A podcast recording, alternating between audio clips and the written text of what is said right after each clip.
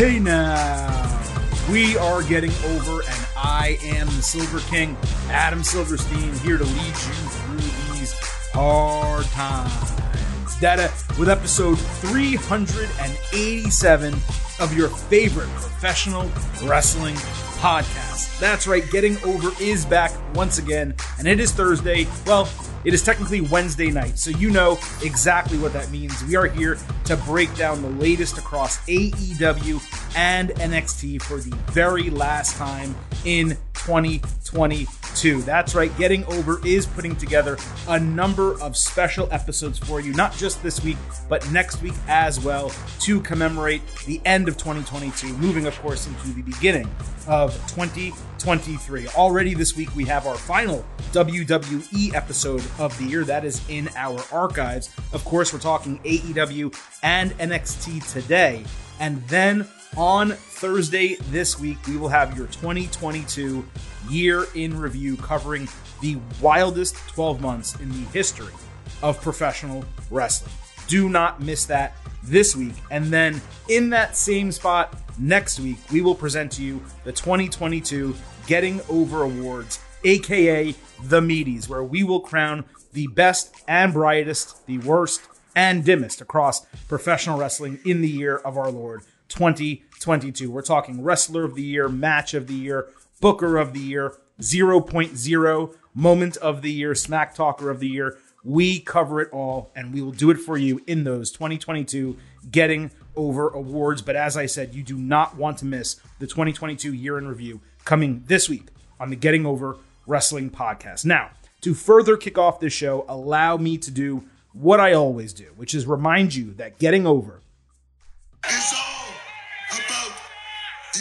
So head on over to Apple Podcasts and Spotify, drop those five star ratings on Apple, take a few extra moments, leave a five star written review, let everyone know why you listen and why they should subscribe to this podcast. And if you do, we will read those five star reviews right here on the show. Also, do not forget to follow us on Twitter at Getting Overcast, not only for episode drops, uh, analysis, news, and highlights all week long, but because the ballot for those 2022 Getting Over Awards, aka the Meaties, will be sent out this week with voting going on across the weekend into early next week. So get your ass over to Twitter, follow us at Getting Overcast, vote in those awards, join us as a Getting Overhead, and you will be able to get your one third share of the vote counted for those Getting Over Awards, aka the Meaties, as we present them to you next week. So, with all of that said, let's get into today's show. We will, of course, be talking about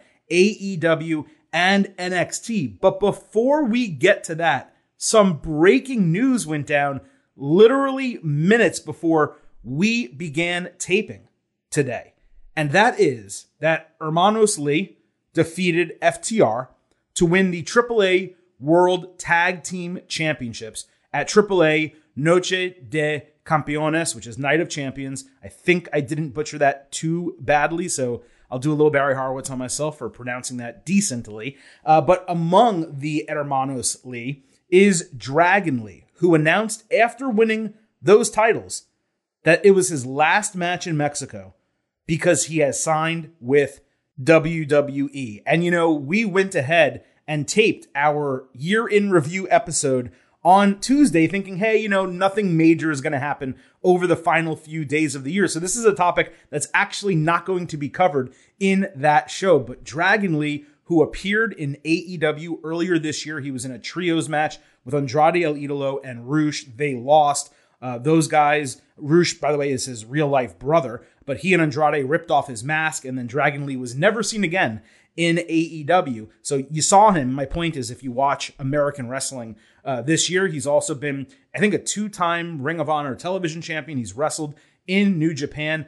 He is candidly one of the top young luchadors in the world right now. And it is kind of astounding, actually, that WWE signed him and did it in this way with Triple A crowning him a tag team champion moments before he announces that he's leaving the territory, coming to the United States, and of course, joining WWE. The expectation was that AEW would sign him. Obviously, his brother Rush is there. Andrade is still there as far as we know right now. Bandito recently signed with AEW, although we haven't seen him on television since he signed, so I have no idea what happened to Bandito. And of course, Pentagon and Rey Fenix are both there, and they just put on a killer um, six man, of course, tag team match against the Elite, which we will talk about momentarily on the show. But suffice to say, this is a massive signing by WWE.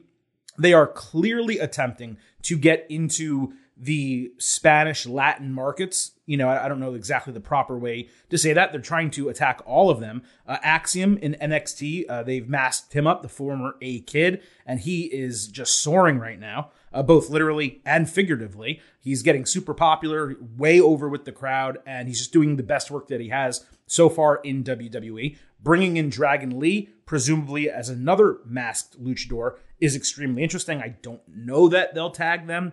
I kind of hope that they don't, you know, uh, but it's certainly possible given the way, historically at least, WWE has been, of course.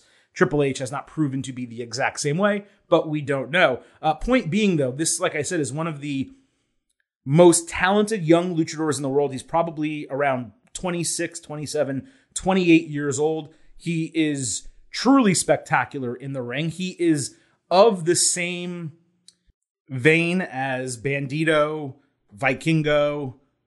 Maybe he's a slight step under Rush, but I mean, they are really all together as among the best young luchadors in the world. And for WWE to get him is certainly a huge coup. So, congratulations to Paul Levesque and Triple H for doing that. ESPN reports that Lee signed with WWE in early December. He plans to begin with NXT in January. And he also told ESPN that he hopes to be the next Rey Mysterio Jr. And honestly, what luchador doesn't? He said he always wanted to be in WWE. That was his quote unquote dream. He wants to follow in Mysterio's footsteps. And he also said that Finn Balor, interestingly enough, was someone who helped him get signed and, and kind of uh, threaded the boundaries between what he was currently doing and what WWE was looking for. So that is extremely interesting. Big news to kick off today's show, and certainly something we will talk more about in January once we see Dragon Lee in NXT. But that is not where we are going to start this week. NXT will be the latter half of the show. We will kick things off with AEW. And just a reminder for any first time listeners, we do have timestamps in our episode descriptions. So if you want to skip from one section of the show to the other, you only want to listen to one part, uh, maybe you did listen to AEW, you're coming back you know, later in the day, you need to listen to NXT, you lost your place. There are timestamps in the episode description. You can skip around, but as always, I hope you listen to the entire show. So as I said, let's kick things off with AEW. We're going to mix together Dynamite and Rampage based on storyline. Let's begin the way AEW Dynamite began. That was with Bryan Danielson against Ethan Page. MJF appeared in a suite before the bell, saying he found the only hot chick in Colorado. They were in Denver. This was odd given MJF is famously and newly engaged. So I don't know why they did it. She didn't play a role in anything, and we never saw MJF again. He was there in the suite during the match, and that was it. No promo, really. I mean, he did speak on the mic.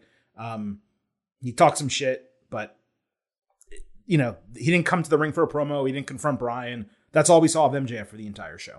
Uh, Bryan and Stokely Hathaway got into it a couple times. Bryan hit a hurricanrana out of the corner. Page did a really cool, like pulling power slam outside and then a step through cutter inside. Then he took Bryan off the ropes with an avalanche power slam. Bryan escaped Ego's edge, countering with the running knee, stomping him, and then winning with a head hook submission. Page was knocked out cold before he even put the move in, and the referee immediately called the match. Bryan was clearly the right winner here.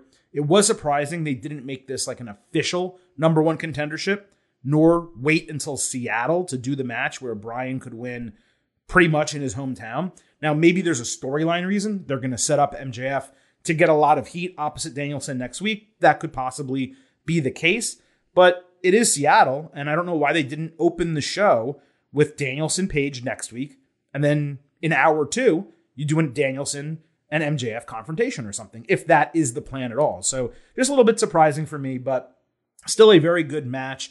Uh, high quality wrestling from bell to bell. Four stars, A minus, just nothing wrong with it whatsoever.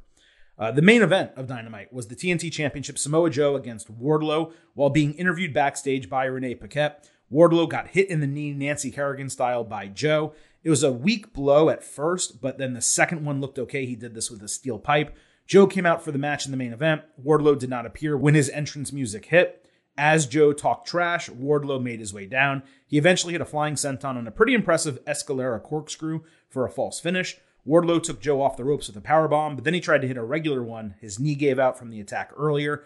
Joe chopped Wardlow's knee out again, put him in the coquina clutch, and won via knockout to retain the title.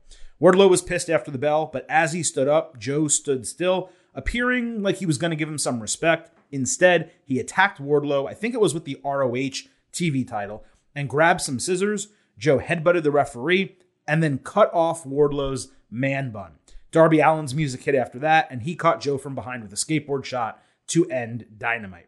Now, I put this match second after Danielson Page in this review because it continued a trend I discussed on this very episode last week.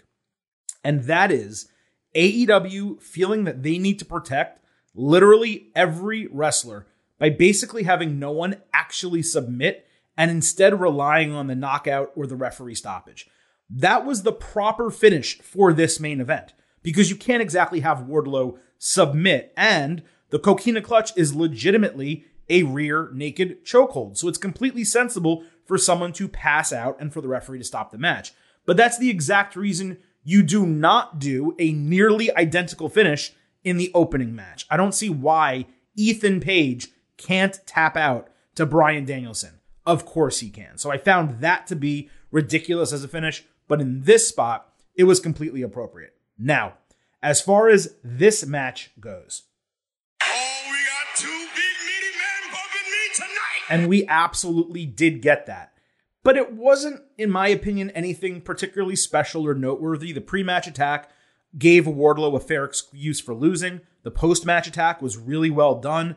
And there's no way anyone saw the hair cutting coming. I certainly didn't. At the same time, it's kind of an odd choice to cut his man bun off because it was a pretty distinctive look for Wardlow. And I can definitely see him looking a lot more generic with like a regular buzz cut. So it's surprising that they did that. Uh, the Darby attack was also really well done. It sets up an expected match between the two, though I'm sure Joe will win and Wardlow will eventually take the title or titles off of him. Joe singularly was incredible throughout this entire episode, though. He was really at his best, maybe the MVP of Dynamite, potentially. Now, those were two of three matches that I would consider bangers on Dynamite this Wednesday, the third being Death Triangle against the Elite, the sixth match Death Triangle leading 3 2 in the best of seven series, and this one, of course, was Falls Count Anywhere. Both teams were fighting backstage in a hallway when the bell just rang for the match. Pac did a moonsault off a riser. Nick Jackson did a cannonball seated senton on Pentagon through a table backstage. Rey Fenix hit a tornado off the tunnel before Kenny Omega caught him immediately after with a V trigger. Matt Jackson did a series of Northern Light suplexes down the ramp with a double one to finish the series. Matt then caught Penta with a destroyer. Fenix immediately followed with a frog splash that happened in the ring. Omega hit a V trigger with a trash can around Pac's head and followed with a doctor bomb into a trash can for a near fall. Then he ate Fear Factor outside. The Young Bucks hit the Meltzer driver on Penta outside and the BTE trigger on him inside for two more broken falls. Matt accidentally superkicked Nick, and then he got stuck in the brutalizer. As he was just about to tap out, Omega, who I didn't even know was alive, you know, after taking Fear Factor, He's with Rey Fenix in the crowd. He hits One Winged Angel on Fenix through a table for the 1 2 3 to even the series at 3 3. Now, the finish was a bit confusing given the Omega Fenix spot did not occur anywhere near the ring. They could have done it on the stage, into the announce table, they could have done it into the timekeeper's table at ringside, and it would have hit better. This was just in another part of the crowd. There was a different camera on them. And man, you know, you know it's going to frustrate me. Fenix is always the one taking the fall in these matches, yet he's the one of the three in this group. And I'm not saying Pac's not great, he is. And I'm not saying Pentagon's not great, he is too. But Fenix is truly incredible, yet he is the one always losing. Now, after the bell, Tony Schiavone called it an amazing match, which it was not. Excalibur and Taz called it a spectacle. That is the perfect description for what this was. It was a sight to see. The definition of a spot fest, but in the best way. There was really no psychology or storytelling. I think it may have been the first match that did not use the bell hammer, unless they did and I just completely missed it. I found it to be a step up from the last two, based purely on the spots and the work rate. There were basically zero botches. It was just really fluid and a high level of wrestling across the board. But man, there's like no story or no psychology in the match. It was spot after spot after spot. And I am not going to overgrade a match that is just a spot fest between six guys that we know can do major spots. So I went 4.25 stars at an A. That's still an incredible grade. I loved the match. It was very entertaining. I would watch it again, but I'm also not going to watch it again. There's nothing that's going to say that was so good and it was so smart and the finish was so great that you need to go watch that again. I won't. But was it super entertaining on TV? You bet your ass it was. It should also be noted that Kenny Omega wore a Kota Ibushi t-shirt during this match, and the last time Kenny did something like that on AEW television, CM Punk wound up in AEW. So, is it possible that Kota Ibushi is on his way to AEW? I don't know that for sure, but it doesn't seem completely unlikely. Unlikely, and that would be certainly exciting. How it would work with their current storylines, I have absolutely no idea. It also could have just been Omega showing support for his golden lover, and if that was the case, then it was sweet for him to do so. On Rampage, we had the $300,000 Battle Royal. This match opened with commentary telling us Rampage is getting better every week. It just remains so odd to me the way AEW talks about itself on air. Anyway, this was basically a Royal Rumble, but with trios. Top Flight with AR Fox, along with Jon Moxley, Claudio Castagnoli, and Rush. They were the final six. The trio saw no reason to gang up on anyone despite having the numbers advantage. Claudio knocked Rush out with an uppercut. Mox punched Fox out of the ring. Hangman Page interfered as expected. He attacked Mox. That gave an opening for his elimination. Mox then took out 12 guys with a single flying axe handle onto Hangman, which was just a ridiculous spot. Uh, top flight, ridiculous as in bad. It was ridiculous that he delivered one axe handle to one person and 12 people fell down like it was dominoes. Uh, top flight eventually teamed up to eliminate Claudio with a Hurricanrana over the ropes to win the money. Really strange match format that led to an extremely slow and plodding battle royal. I never really felt any energy during it except for the brief hangman interference, and even that was kind of toned down. Plus, it was blatantly obvious booking. I think we called this out last week.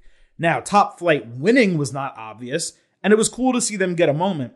I wish they actually got the $300,000, which I'm quite sure they did not. On Dynamite, Hangman was frustrated that he's still not cleared for action. The doctor told him to calm down and stop attacking Mox because he's about two weeks away from clearing concussion protocol, which would be at that loaded Los Angeles show. This was such an eye roll for me because not only is Hangman continuously fighting despite supposedly not being cleared, he shouldn't be allowed in the arena if that's the case. But concussion protocol is not a rolling timeline. You're either in it and not cleared, or you're out of it and you are cleared. There's no projected timeline like with a sprained ankle that can go through rehabilitation. It's the brain. Like, it doesn't work that way. I'm glad that AEW wants to be closer to real sports. They said that at the beginning of the company launching. They've gotten away from it significantly over the last three years. That's great. Keep injury angles in the realistic realm if you want to, but you can't talk about concussion protocol in front of your fan base, most of whom I would assume watch the NFL, it's the same demographic, and know what a concussion protocol is and is not, and then just say, oh yeah, he's about two weeks away from clearing concussion protocol. No, that's not how it works. Please don't treat us like morons. That really frustrated me.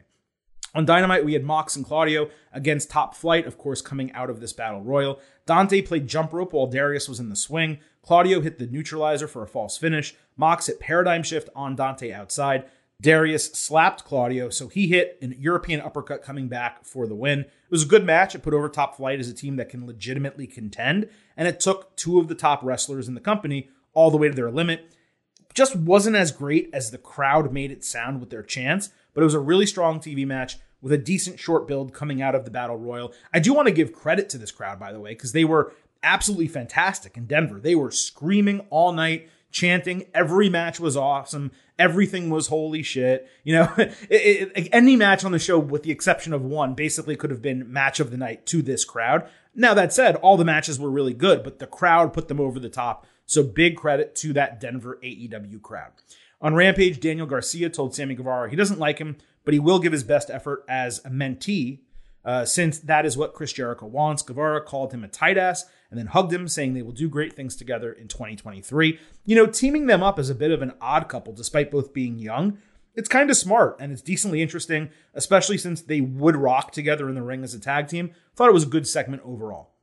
On Dynamite, Jericho called Ricky Starks foolish and small minded for not joining the JAS because he's the best potential mentor in the game. He called himself the Wizard and the Ocho, saying he always wins, and Action Andretti getting a fireball in his face is proof of it. He suggested Andretti savor his win and stay away from AEW, then he promised to put an end to the Starks experiment. Starks later said Jericho hates him because he's a star that Chris does not control. He promised a masterclass and ass whooping from legend to legend next week. I thought it was good promos from both guys. The wizard shit, it's grating and so ridiculous from Jericho, but Starks did come off really well here. On Rampage, Eddie Kingston with Ortiz said he's been waiting for House of Black to sign a contract to fight them.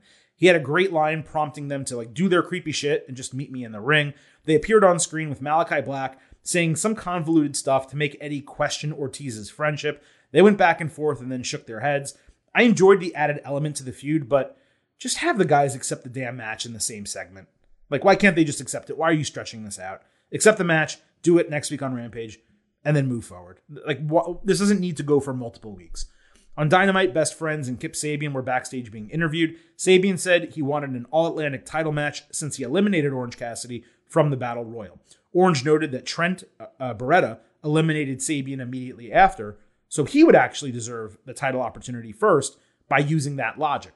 Trent was hesitant, but Orange made the match for Rampage. Now, the logic here was a bit faulty, just considering Orange has been handing out title matches like candy, and Sabian's wanted one for weeks. So why is he the wrestler where Orange Cassidy's like, I'm gonna fight anyone except you. You have to work for it. Like, it does create interesting booking with Orange fighting Trent, because they're not just two faces, but they're two friends and kind of teammates going after one another. But keeping Sabian at arm's length just doesn't really make much sense, given again, he's accepted all comers in the most ridiculous ways for the last two months. On Dynamite, Swerve Strickland was with Mogul affiliates backstage, saying, These guys believe in my vision. Wheeler Yuta stepped up, promising violence if Swerve would face him on Rampage. This was rough all the way around. Basically, we didn't get any follow up on the mystery dude, plus a really boring backstage segment with Yuta cutting a terrible promo himself. Granted, look, this was dead on arrival last week. But AEW could have perhaps salvaged something with an interesting backstage segment or doing something with them in the ring, having Swerve explain himself, whatever the case might be. Now, maybe something interesting will transpire on Rampage. I doubt it. I assume it's going to be an interference finish with Swerve winning the match. On Dynamite, Hook fought Balaam Lynx.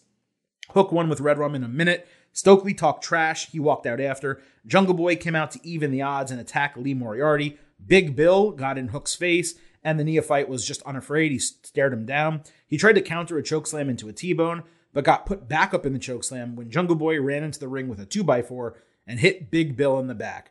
This is like two or three weeks in a row now with like a similar segment, and we still don't know why Jungle Boy is getting Hook's back. Jungle Boy got attacked last week. He showed no ill effects from it. I'm completely uninterested by this. It makes no sense for Jungle Boy to be involved here. Uh, the whole thing, it should be on Rampage or Dark or something like that. It just does not belong on Dynamite. On Dynamite, also, we had Ruby Soho and Willow Nightingale against Tay Melo and Anna Jay. Ruby hit no future for a false finish. Soho ate DDTay with Willow breaking the fall. Jay tried to use a chair with the referee stealing it as a distraction. That let Melo throw Soho a chair that she caught and held for 10 seconds, so Melo could hit a pump kick followed by the TayKO for the win.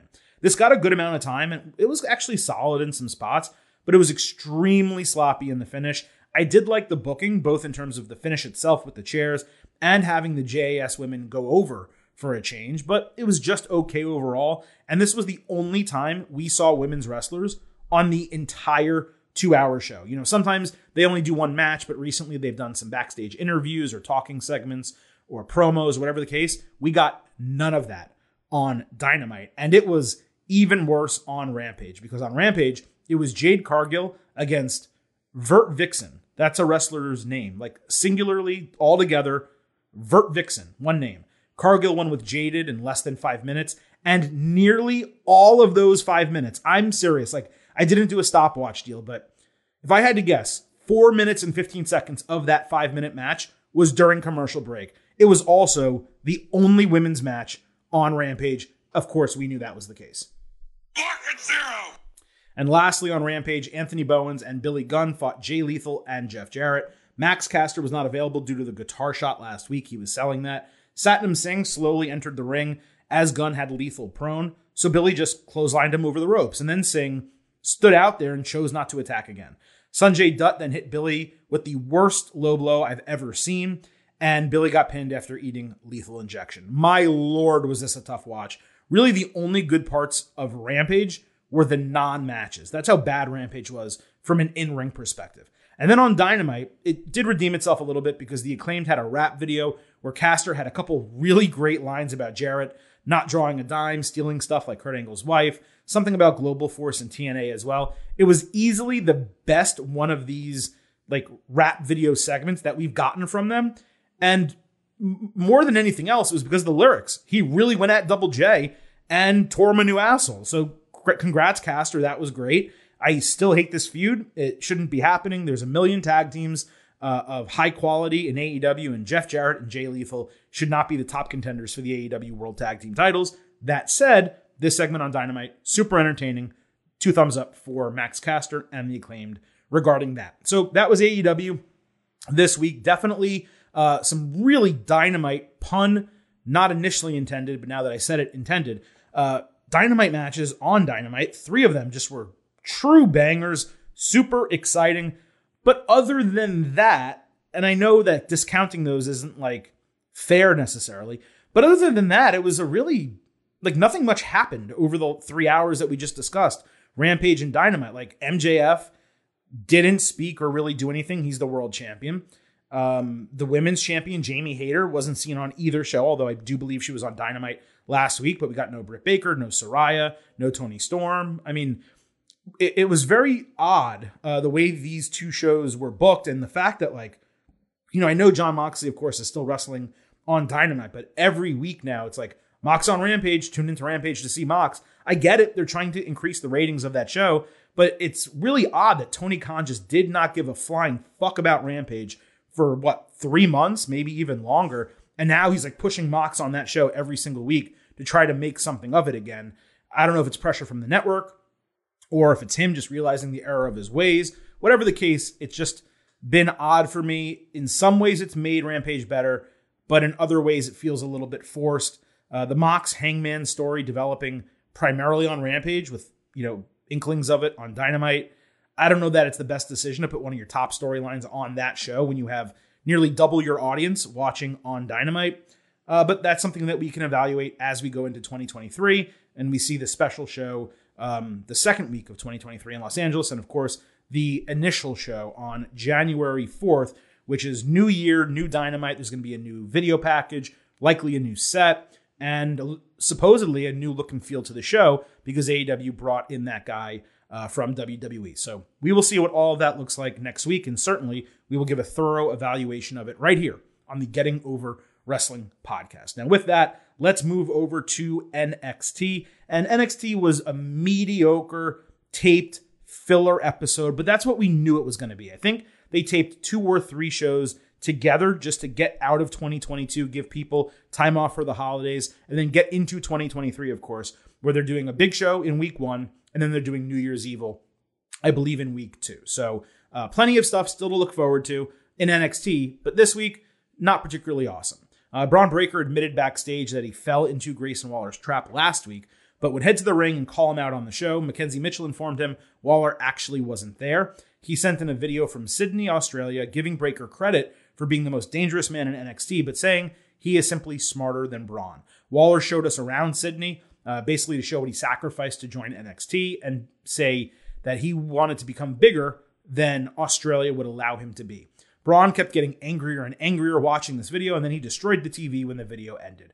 Waller's video was, you know, strong enough. It, it was kind of fun to see him, uh, you know, talking shit in Australia. But Breakker, man, he's just not hitting for me anymore. Like everything about him now, and it always has to a small degree, but everything seems so corny and generic. I've steadily lost interest in him all year. And even though this is actually a decent feud, like Waller and Breakker makes a lot of sense together, I just don't care about it that much. Now, maybe it's because the title reign has been extended far too long. But for me, the guy just doesn't really have a personality. He's a former wrestler's son who's been champion and he's been booked extremely strong and he likes to break stuff. And he, he has a temper and it's tough to control it sometimes. Other times he can control it perfectly. He's cool, calm, and collected. Some people get under his skin. It never matters because he wins anyway. You know, I don't know. He's he's way better in the ring than he is as a character. And you know, for anyone thinking like Bron Breakker should get called up to the main roster, I've said this probably numerous times on this podcast already. He needs to drop that title and remain in NXT for at least another year to work on a character and a gimmick without the crutch of being champion. And then you call him up once he's figured that out. Because right now, he's generic bruiser number eight. He just is. And yeah, there's a lot of things we like about him. He's super talented in the ring. He's way better than he should be for his level of experience and his age. He's a natural. He's going to be a major star, but he is not ready for prime time. And I hope WWE, Triple H, and Shawn Michaels, I hope they all realize that. Roxanne Perez was backstage saying her honeymoon phase would run out quickly, so she needs to be on point to ensure she lives up to the history of the NXT Women's Championship. This was a lot more robotic than I'm used to hearing from her. It sounded like almost it was a fourth or fifth take at the promo where she maybe didn't do it right the first couple times. It wasn't terrible, but she has done plenty better, um, particularly when she speaks live. This was nothing, uh, you know, I don't even have an opinion on it. Toxic Attraction were in their lounge going over their incredible run in 2022, saying the eyes of the world remain on them despite the adversity they have faced. Jacy Jayne promised to rebuild, reconstruct, and return to glory, all starting with taking out Roxanne Perez. I thought it was really strong stuff from both of them in a taped segment. It was a good way to address the obvious without saying it directly, and they even alluded to it visually by leaving a gap between them on the couch as they spoke. My hope was that they would get called up as a legitimate tag team on the main roster. Perhaps the idea is that they need some seasoning without Mandy Rose being by their side. But man, I'm telling you, inserting Sonya Deville directly into this group in Mandy Rose's place, it would 100% work. Sonya is kind of floundering on the main roster right now. Even when she does appear, she's in short matches and she's not really being taken serious. Her bringing in Toxic Attraction and standing almost in the same role as Bayley, where, yeah, she wrestles and they can do trios matches and, you know, maybe she can contend for some singles titles, but where she's also like their manager, where she's the person who has their back and is propping them up and trying to get them in the women's tag team division, get them championship opportunities. That would be a great role for Sonya because what have we seen with her in WWE? She's pretty decent in the ring, nothing terrible, nothing great, but where she's really strong is on the mic as a character and really as an authority figure telling people what to do. Well, guess what being a manager is? It's being an authority figure telling people what to do. I would throw Sonya Deville right into this group, have her directly replace Mandy Rose, bring Toxic up to the main roster, and you have a ready made group. Maybe you turn damage control face. Maybe you try to make toxic baby faces, or maybe you just wait until, of course, another babyface team wins the women's tag team titles, and then you have toxic up and they're able to challenge them. Uh, Wes Lee fought Tony D'Angelo in a North American Championship match. Backstage, D'Angelo expressed his excitement at the opportunity before Stack said he took care of Dijak in a closed door meeting last week, and he promised Dijak would not be an issue for their match. This was an exceedingly slow fight. Uh, they both were telling the story of a leg injury that made it quite boring. D'Angelo put Wes Lee into the announce table with a front slam. The champion went on a run but got powerbombed out of the corner. When Tony went to the top rope, Dijak appeared and took Stacks out of the frame with a chokehold. Wes Lee then caught D'Angelo distracted with his double black with his double backflip Pele kick to retain the title in the main event. This was probably Wes Lee's like worst match all year. And I'm not saying that it's his fault at all. The pairing just did not work. D'Angelo's slow plotting style it doesn't mesh with a high flying baby face whose offense is predicated on spots. And anytime you're doing rest holds after a commercial break in a championship match, because you're trying to work a leg injury going both ways, you're just not going to have a much better than average match at best. At least both of them can move on. The eventual Wesley versus Dijak match, I assume it's going to happen at Vengeance Day. that should hit because Dijak can work really well with smaller, high flying type of dudes. So we'll see if that comes. I'm still not loving what they're doing with Dijak. And like I said, this match just did not hit for me. Now, a match that did hit for me was Julius Creed against JD McDonagh. Both cut promos to open NXT with Creed promising a receipt as JD offered the gift of Julius feeling the same pain that Brutus already did when they fought. Julius caught JD and dropped him flat onto the announce table. He later countered Devil inside with a knee before eating a running Spanish fly. Julius hit a full release flip over German suplex. Then he ate a brainbuster and dodged a moonsault, only to catch JD with his rolling slam and the basement lariat for what must be considered, at least it was for me, a surprising win. After the bell, Indus Sher challenged the Creeds for New Year's Evil and promised to destroy them.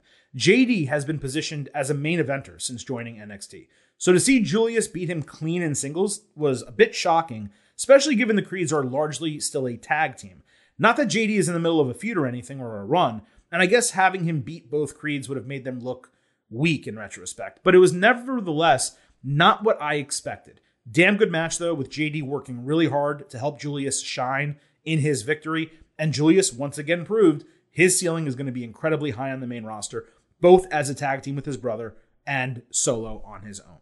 Uh, Wendy Choo fought Cora Jade. Choo ran down to attack at the bell, but quickly got taken down. She came back with a powerbomb out of the corner and countered Cora, running her into the middle turnbuckle. Then Wendy hit a double underhook Uranage, plus the top rope inverted splash Vader style to beat Jade and overcome her bully in the storyline. Now, this was the right booking, given Jade is not particularly strong right now, nor is she a top contender. I saw people complaining, oh, Cora Jade shouldn't be beaten by Wendy Choo. She should be challenging Roxanne Perez for the title. They just feuded recently. That's the feud that you put on a major show. Like you do Cora Jade against Roxanne Perez for the title at Stand and Deliver. You don't just do it, you know, you, you, don't have Cora Jade win a couple matches now and have her fight her at New Year's Evil or Vengeance Day. They got a long way to go. So no, rushing Cora Jade to a title match, not the right move. You're telling a babyface heel story of Wendy Choo being bullied. Of course, she has to overcome her bully. So I thought that was definitely the right decision. It also, like I said, keeps Jade away from Perez, doesn't have people thinking of her as the number one contender. My only issue was the match was short. It was good, but I thought it would be longer and a little bit more involved for a storyline that's been told over multiple weeks. I just didn't think it got enough time. Carmelo Hayes and Trick Williams were backstage clowning Apollo Crews and Axiom, respectively. Melo said 2023 is the year he becomes NXT champion. It was a really good call and response promo from them. Trick's catchphrase being whoop that trick, it does not make a shred of sense. And I'm kind of surprised that they keep using it. But other than that, these guys are pure entertainment on the mic. Great short segment to promote their matches. Fallon Henley fought Kiana James. Backstage, Jensen was checking himself out in the shirt that James gave him when Briggs and Henley clearly questioned his loyalty. Now, of course, this was for the rights to Fallon Henley's bar against the lien that Kiana James put on it. Briggs and Jensen got into it a little bit at ringside during the match. James hit a tilting gutbuster. Fallon then tripped her using the ropes, with Kiana selling an ankle injury. That left an opening for Fallon to hit a running sidekick and retain control of her family bar. Jensen clearly felt bad for James after the bell, with Briggs telling him, concentrate on Henley, celebrate with her. The finish was smart. The match was okay. Both of them have done better. Schism fought Edris Enofe, Malik Blade, and Odyssey Jones. Schism had a decent tape promo before the match. Blade splashed off Jones's shoulders. Ava Raine got in Booker T's face literally during the match to repeat their mantra. It was kind of a weird moment. Odyssey got the hot tag. Enofe hit an elbow drop for a broken fall. Jones no sold five tope suicidas before finally getting knocked down on a sixth one that came from Gacy. Really inventive spot. I don't remember seeing that before. Schism hit a double doomsday device, a double code breaker, and then Gacy's handspring lariat to get the win. Look, I gotta say, Schism still is not for me. All right, don't get it twisted. But after nearly a year of shit, they have turned a corner. This was the best and most unique they have looked in the ring together. The aesthetic of their faction, it's improved massively. And overall, it's just coming across better. So credit to Shawn Michaels and the creative team for making key necessary adjustments to something that simply was not working one iota previously. Let's not forget, they debuted as the Maroon Druids, and both of them looked ridiculous. At least one of them is starting to get their look back a little bit. They all look better in terms of their ring gear. Ava Raine's adding an element to it. Schism right now is way better off than it was two months ago, let alone six months ago. And again, credit is deserved for making necessary changes there. Drew Gulak had an invitational. Hank Walker was in the ring with Gulak and three jobbers. Gulak was on an earpiece microphone throughout the entire thing, talking to the crowd and Hank, kind of showing off. Gulak put the first guy in a chicken wing. Then he did an amateur wrestling back and forth with Tavian Heights, quickly putting him in a sharpshooter style calf crusher. Third was Myles Borne, who has appeared on NXT Level Up a few times. He pissed Gulak off with a fireman's carry, only to get caught in a chokehold. Unlike the first two, where Gulak released the submissions immediately as soon as they tapped, he kept this one locked in on Borne out of anger. Charlie Dempsey came down with a challenge, and it wound up being Walker facing Dempsey next week on NXT. This was okay, a little bit awkward in its execution. Plus, we've seen this before with Timothy Thatcher not that long ago. I'm interested enough to see what happens next week. I really would not hate a situation where Dempsey just kicks the shit out of Hank Walker and Gulak's like, yeah, this guy's the truth, and convinces him to join him. Gulak turns heel. Now it's Gulak Dempsey. They add a third guy, a fourth guy, and now you have a little mini faction in NXT. That's the way I would go with it. We will see what NXT ultimately does. Uh, Lyra Valkyria fought Lash Legend. As we suspected, we talked about this upon her debut. They changed her entrance. They saved the Storm Cloud shit until she got in the ring. It was still unnecessary to have it, but it was way better than her initial appearance. Legend dominated at the bell and hit a nice tilt-a-whirl backbreaker, but she missed a flipping handspring moonsault and did a really poor job taking a tornado DDT from Lyra prior to eating a roundhouse kick and a falling splash, with Lyra approving to 2 0. Now, this was a mixed bag. Legend is still super rough in the ring. Lyra is quite good, but I mentioned last week, you know, she used to do the, the leg drop, the flying leg drop, which was way better than the one that Carmelo Hayes currently does. She did the flying leg drop in NXT. So they didn't want them to have the same finisher. Fine. They had Lyra do a frog splash instead. And it just looked awful last week. It didn't make any sense for her character. The falling splash, it's a little bit better because she doesn't do it like she just jumps for a regular splash, like an Uso splash, for example. She like almost leaned down from the top rope to put as much emphasis and strength into the splash off the ropes as she possibly could. So it was very unique looking. I, am sure others have done it like that before, but I've never seen it. Do I love it as a finisher? No, I think she's way better than that as a finisher. I don't love the flying leg drop. I've said numerous times Melo needs to stop doing that. It is a career shortener. You're landing on your tailbone time and time again. So Melo shouldn't be doing it. I'm glad to some degree Lyra's not because it's not going to shorten her career because she's no longer doing it. I don't know if this is going to be her final finisher. They need to keep looking at it. But I got to say, I was very happy that I gave two major criticisms to this upon her debut, which was her entrance and her finisher. And they recognized that, you know, separately. Of course, I'm not part of their staff. And even if someone happens to be listening to the show, I doubt that they made any decisions based on what I said. But my point is that the things that I pointed out were clearly errors that they went ahead and rectified. And I was extremely excited to see that. And it gives me hope that in this developmental process, they don't only make changes in the long term, which is what we saw with Schism that we just discussed. It took a long time for them to fix that, but also in the short term. Now, they may have made those fixes and changes for Lyra.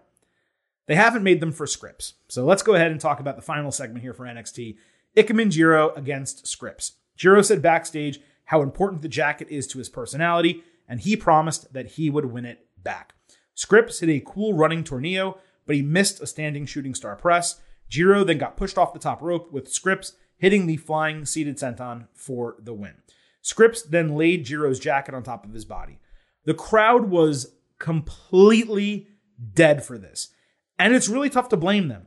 The wrestling was actually fine, but there was no reason to buy into either of these guys. Jiro caring about this jacket when commentary at the start of the match said he has over a hundred of them. That didn't make any sense.